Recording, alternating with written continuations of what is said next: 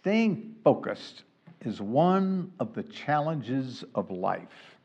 With deep determination, we decide to do something only to then get distracted and not do it.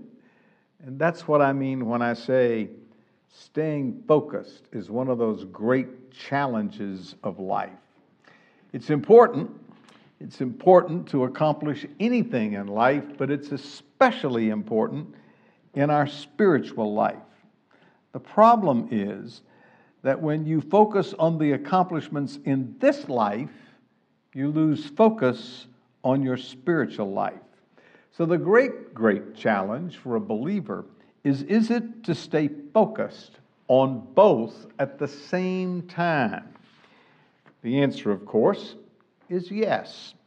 That's a challenge, that's sometimes difficult, but it can be done that is illustrated in the life of Joseph and his father Jacob. So let's continue our study in Genesis by looking at what happened next. Turn with me, if you will, to Genesis chapter 46.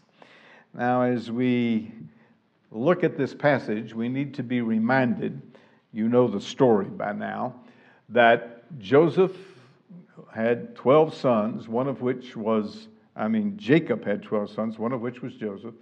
Joseph got sold into slavery into Egypt. And to make a very long story short, uh, there was a famine, and Joseph down in Egypt had been elevated to the second highest political position in Egypt and was able to figure out to store food to prepare for the famine.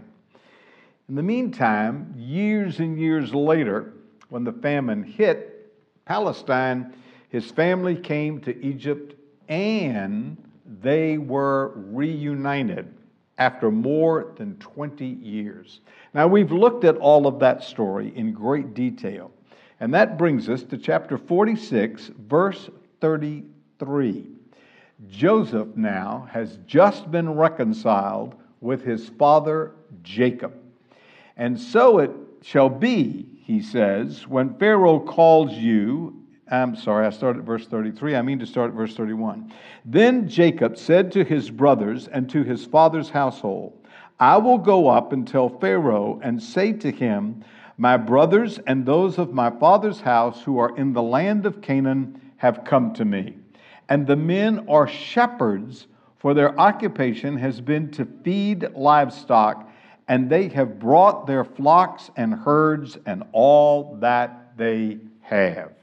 Now, let me just pause and mention uh, that he's just been reconciled with his father, and he now says to his brothers and to the whole household for that matter, All right, here's what's going to happen next. I'm going to go see Pharaoh, and I'm going to tell him that you have come uh, from the land of Canaan, and that you are shepherds. That's mentioned in verse 32, and that is very important. He makes a point out of I'm going to tell them that you are shepherds, and that's your occupation to feed livestock, and that you brought your flocks and herds and all that they have. So Joseph just announces that this is what I'm going to do. Now, look at verse 33. So it shall be when Pharaoh calls you and says, What is your occupation? That you shall say, Your servant's occupation has been with livestock from our youth until now, both we and our fathers, that you may dwell in the land of Goshen. For every shepherd is an abomination to the Egyptians. Very, very interesting. He says to them, Look, I'm going to go see Pharaoh and I'm going to tell him you're shepherds. Then he, he repeats himself, so to speak, and he says, Now let me rehearse this. You ready? I'm going to have you talk to Pharaoh, and when he asks you, What is your occupation? you tell him that you're shepherds and that you've been shepherds from your youth and that you have your flocks and your herds with you. But he is emphatic that they tell him uh, that we're shepherds. The shocker is, I mean, you, if you read this passage, you got to ask, why are you making such a big deal out of that? And the last phrase in the last verse of chapter 46 says, For every shepherd is an abomination to the Egyptians. Now, if, if the shepherds are an abomination to the Egyptians, why do you want to make such an issue out of it? And the answer is he wants them to stay in the land of Goshen. And that was separated from the rest of the Egyptians. In that place, they would be isolated. Now, if you remember, Joseph told Pharaoh that his family was coming, and the Pharaoh was so deeply grateful for what Joseph had done in saving them from the famine that hit the land that he said, I'll give them the best land when they come. So, by telling them they are shepherds, then that would guarantee that Pharaoh would give them this good land for pasturing sheep and herds down in Goshen. Uh, some say that. Uh, the Egyptians were an agricultural society, and they hated shepherds for some reason. And I couldn't never quite figure out, other than that, why. Uh, I do know that a king that came later had over 3,000 foreigners just to take care of his flocks.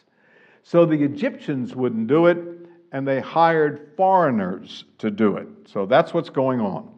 Now, that's preparation for what comes in chapter 47.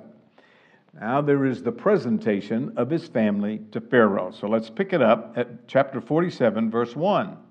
Then Joseph went and told Pharaoh and said, My father and my brothers, their flocks, their herds, and all they possess have come from the land of Canaan, and indeed they're in the land of Goshen. And he took five men from among his brothers and presented them to Pharaoh.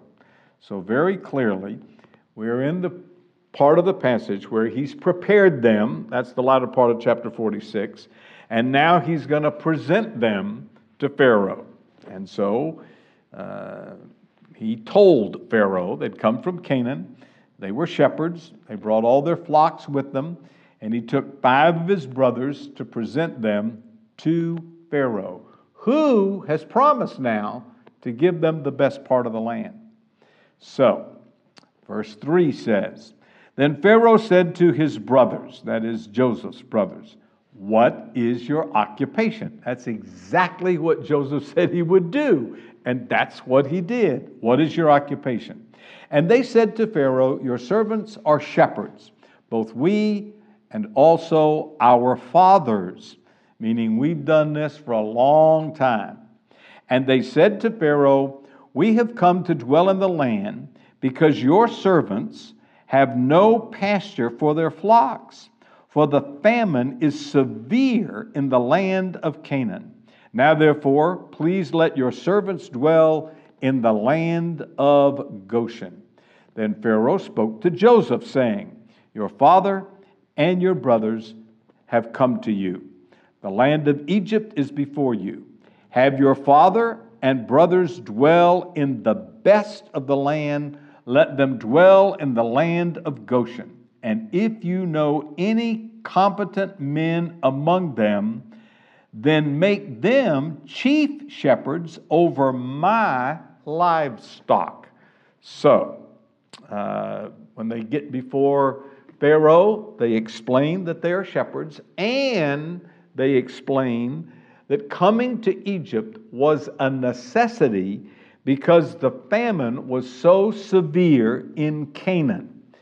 Now, Pharaoh responds prob- uh, favorably to this, mainly because Joseph saved the whole nation. You recall that story that he had a dream that there was going to be seven years of plenty and then seven years of famine. And as a result of that, they stored food for seven years. And when the famine did hit, they were prepared for it. So Pharaoh is responding to that great blessing that Joseph was uh, to him. And so he says, All right, I'll give them the best land, and if you've got some competent people, I'll make them uh, shepherds over my own, chief shepherds over my own flock. So, verse 7 says Then Joseph brought his father, Jacob, and set him before Pharaoh. And Jacob blessed Pharaoh. And Pharaoh said to Jacob, How old are you? And Jacob said to Pharaoh, The days of my years and my pilgrimage are 130 years. Few and evil have been the days of the years of my life, and they have not attained to the days of the years of the life of my fathers and the days of their pilgrimage. So Jacob blessed Pharaoh and went out from before Pharaoh. Now, we're going to get to the, I think, interesting part of this story. Up to this point, the whole focus has been we got to get you settled in Egypt. Joseph has been focused on I got to get the family settled and provide for. We got to get them food and we got to get their flock settled. That's the whole focus of everything. Then all of a sudden, Jacob comes on the scene, and Jacob, it says in verse 7, blessed Pharaoh. Look at verse 10. So Jacob blessed Pharaoh. Now, normally, it would be a superior person who blessed an inferior person. Here is Pharaoh being blessed by Jacob.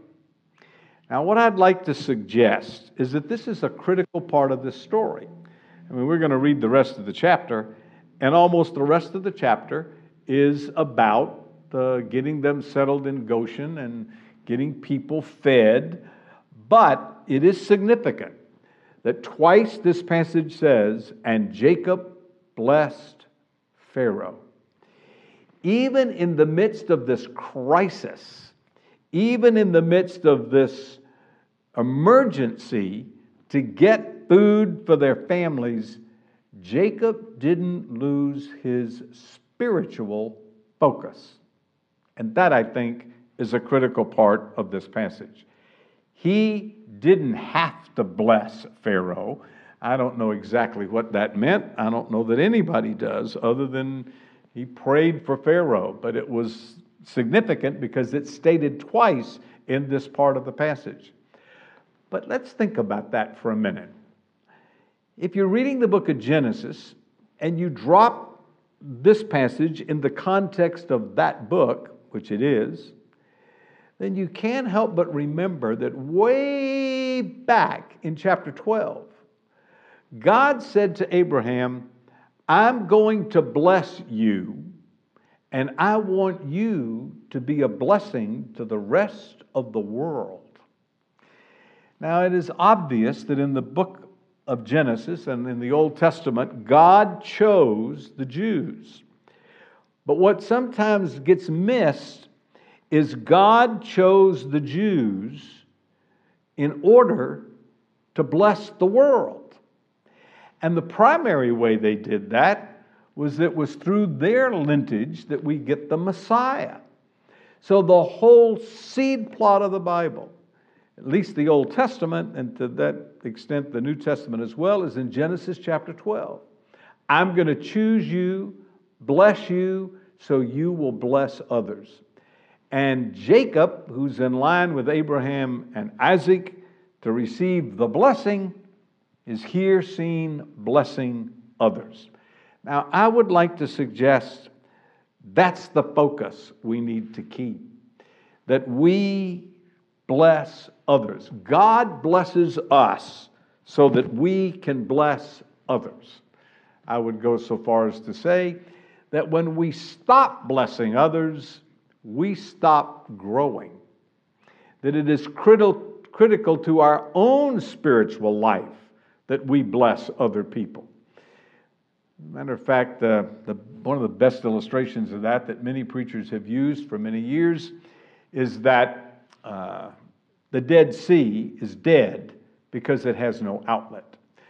Uh, in the land of Palestine, there's the Sea of Galilee up north. It empties into the Jordan River, which winds down the land and empties into the Dead Sea.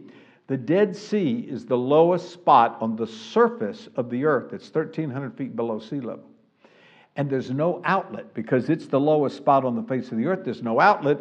And so all the minerals gather in there and they have no way to get out. So the Dead Sea is 33% salt. The ocean, I think, is 3% salt.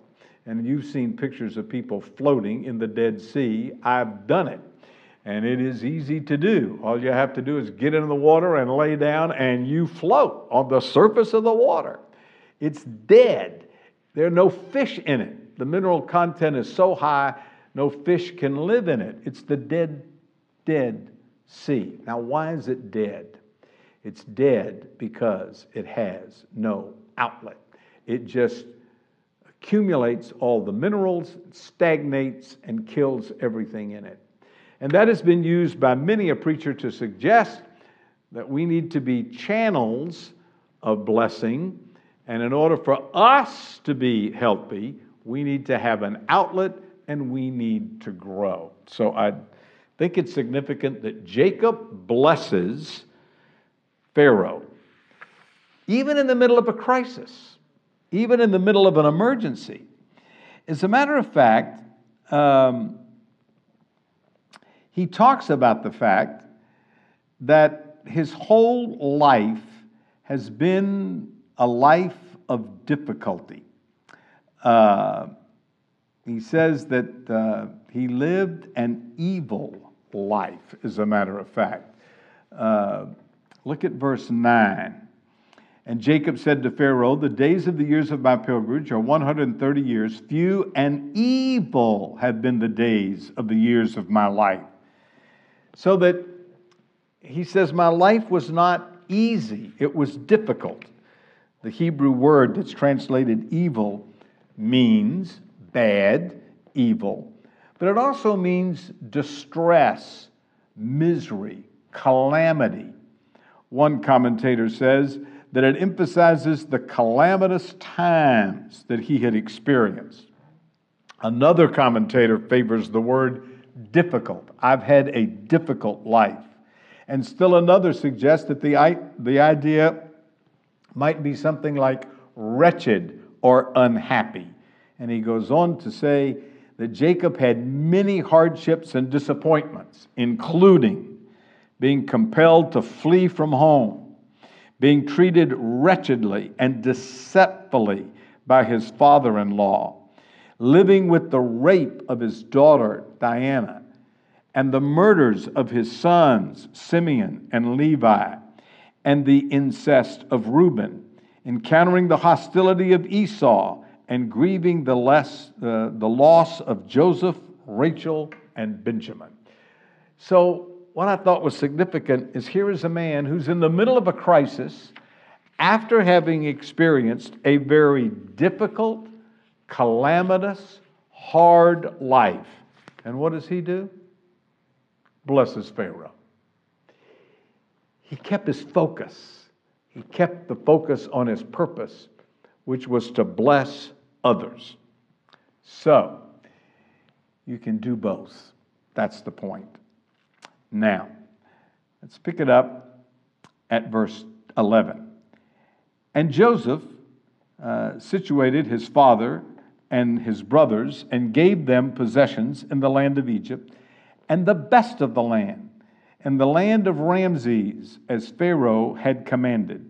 Then Joseph provided his father and his brother and all of his father's household with bread according to the number in their family. So the focus now goes back to he's got to provide for the physical needs of his family. Perfectly legitimate. But sandwiched in the midst of all this concern providing physically was this man, Jacob, who blessed Pharaoh spiritually. I don't normally do this, but uh, Can I chase a rabbit for a minute? Did you see that verse 11 said the land of Ramses? That is a huge problem in the Old Testament. Let me take a minute and explain that. In Exodus chapter 1, this is 400 years after this, or hundreds of years after this. Uh, the children of Israel are said to be in the city of Ramses. Liberal scholars who tend to shred the Bible land on that verse in Exodus chapter 1, and they say that because of the name of Ramses, the children of Israel did not get out of Egypt until around uh, 1300, some say 1291, uh, based on that one word Ramses in Exodus chapter 1. And here's their argument their argument is that uh, Ramses did not live, Pharaoh Ramses did not live until roughly around 1300. So, therefore, the children of Israel are still in Egypt in 1300. That is based on the assumption that they're in the city of Ramses and it was named after that Pharaoh, which is not stated. It's just stated they were in a city and it was named Ramses. Now, if you follow the biblical chronology, mainly based on 1 Kings 6 1, the Exodus must have taken place in somewhere around uh, 1446, 47.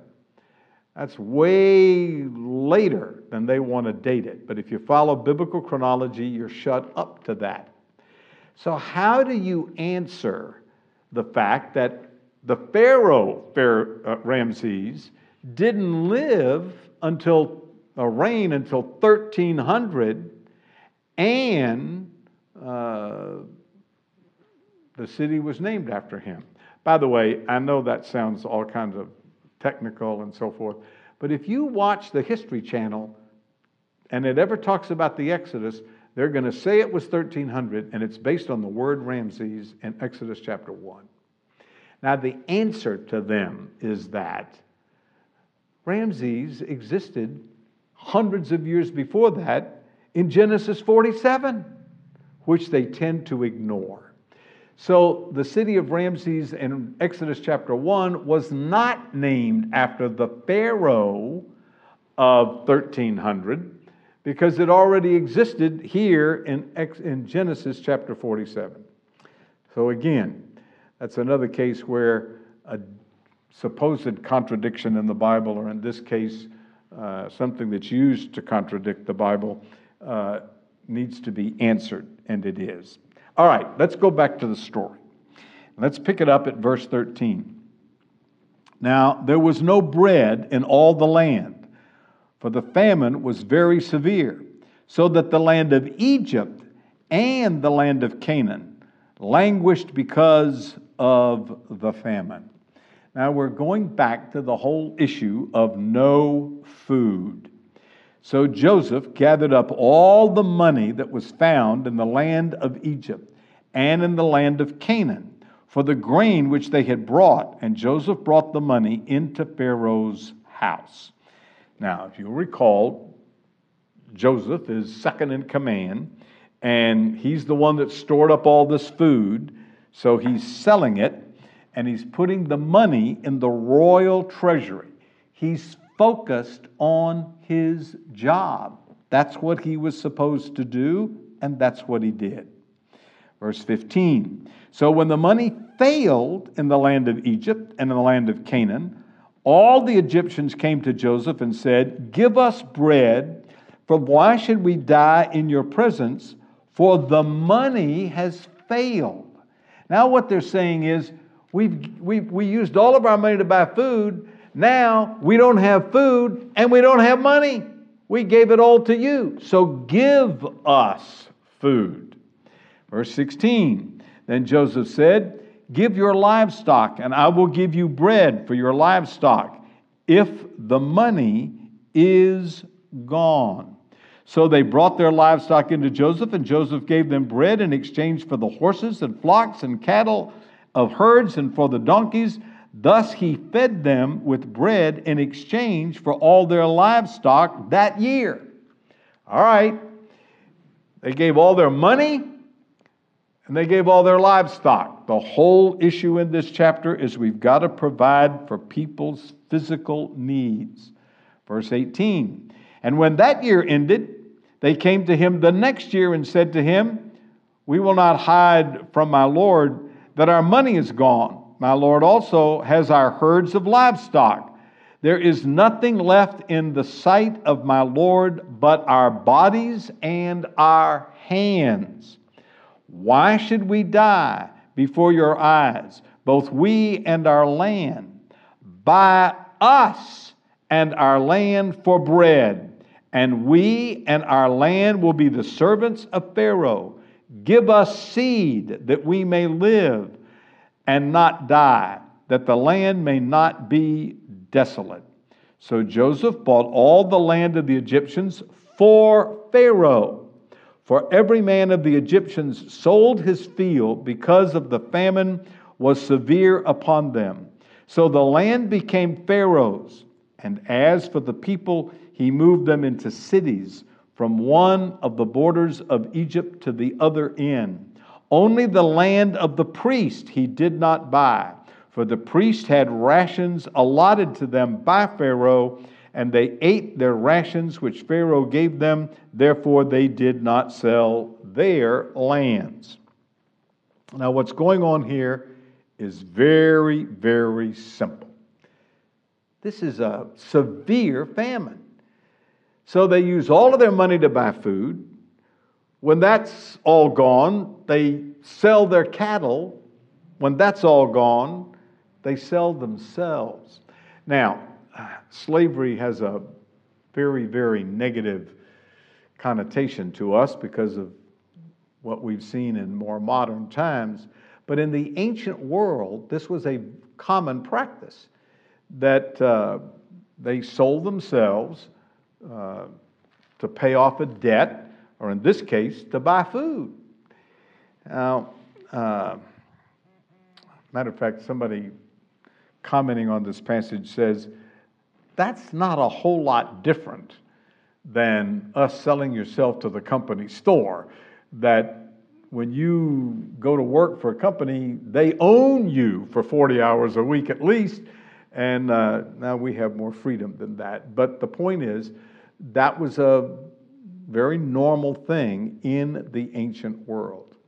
So they've given everything now. And notice Joseph stayed focused and uh, he put it all in Pharaoh's coffers. Now we're down to verse 23. Then Joseph said to the people, Oh, by the way, I didn't mention, the priests didn't have to go through this. The priests are not the Hebrew priests, they're the Egyptian priests. So they didn't have to sell their land, they were a privileged class. Verse 23 Then Joseph said to the people, Indeed, I have brought you, bought you and your land this day for Pharaoh. Look here is seed for you, and you shall now sow the land. And it shall come to pass in the harvest that you shall give one fifth to Pharaoh. Four fifths shall be your own as seed for the field and for your food for those of your household and foods for your little ones. Excuse me. Verse 25. So they said, You have saved our lives. Let us find favor in the sight of my Lord, and we will be Pharaoh's servants. By the way, uh, he gave them seed told them they could sow it to grow food. The Nile River supplied the water, and he charged them a tax. What is a fair tax? The tax here is 20%. Isn't that interesting? I thought it was rather fascinating. A 20, there's a lot of people talking about a flat tax, and when they start talking about a flat tax, they make me nervous. If you know anything about the tax code in America, you know did you know that when the income tax uh, was, I didn't mean to get off into this.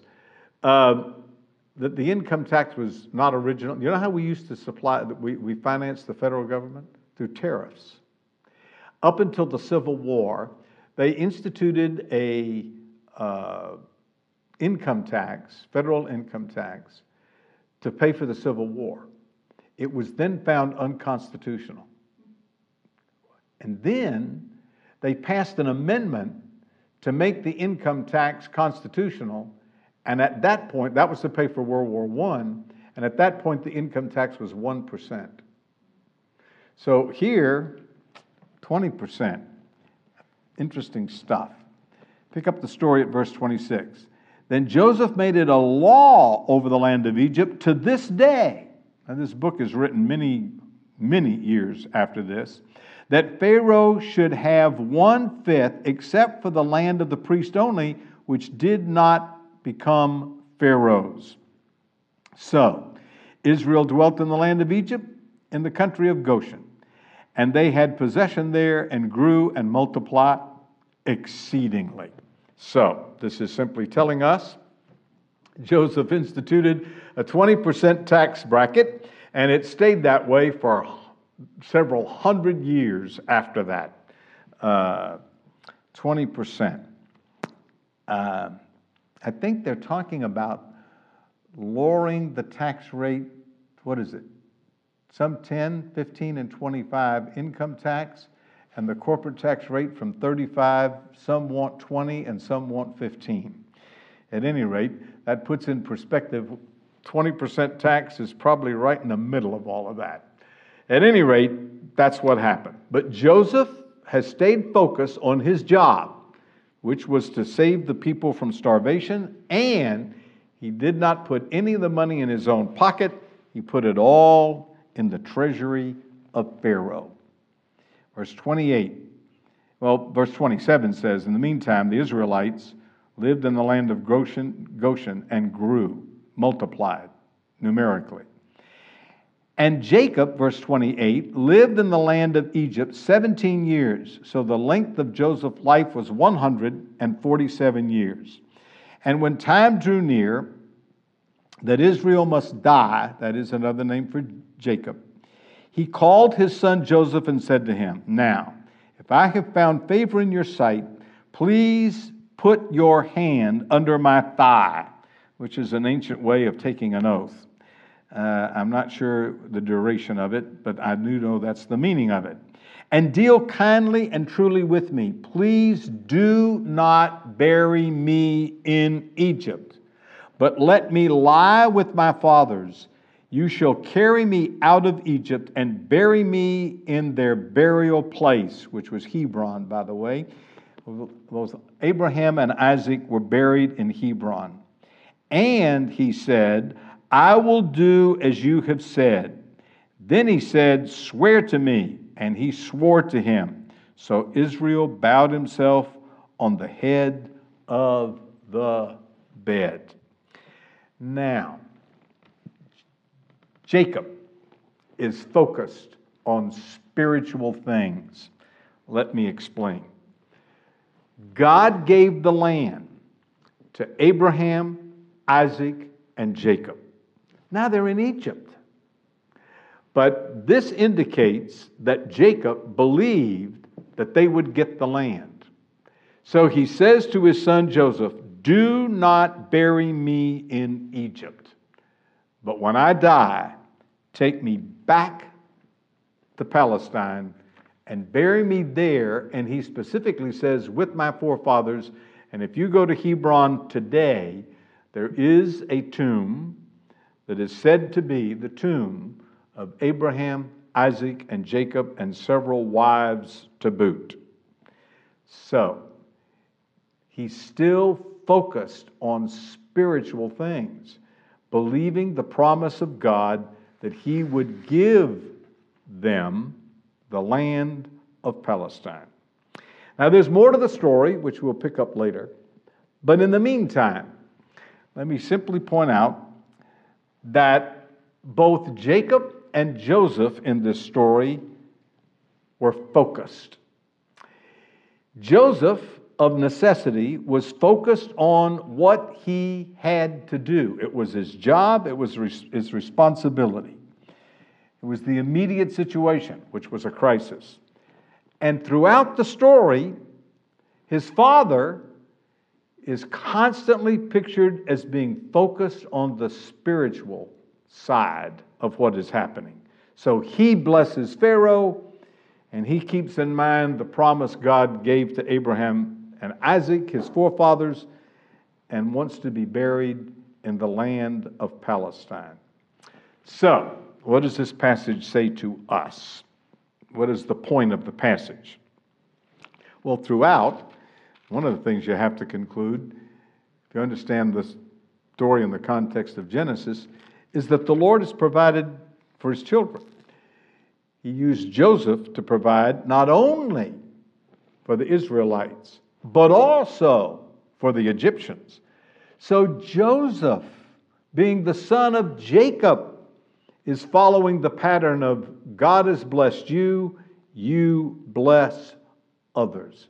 So God, on the one hand, has provided for his children, and on the other hand, he has used them to bless others. And I think you could stamp that across this whole chapter and a few verses in the previous chapter. So, what's the lesson for us? And the lesson for us is that no matter what is going on in our lives, whether it's an emergency, a crisis, or a hard kind of life that, jo- that Joseph said he experienced, we need to focus on our current responsibilities and we need to stay focused on our spiritual responsibilities. It's so easy to focus on the current and forget the eternal. It's so easy to focus on the material and forget the spiritual. This passage illustrates that these men, more obvious with Jacob than Joseph, but both, focused on both. They had to focus on the present and the material. They had to eat. And yet, they were a channel of blessing to other people, which is a spiritual command to them. And they didn't lose sight of the eternal in the midst of their present circumstance. There are many illustrations of this in the scripture themselves, but it seems to me that Hebrews chapter 11 is the illustration of others who did the same thing.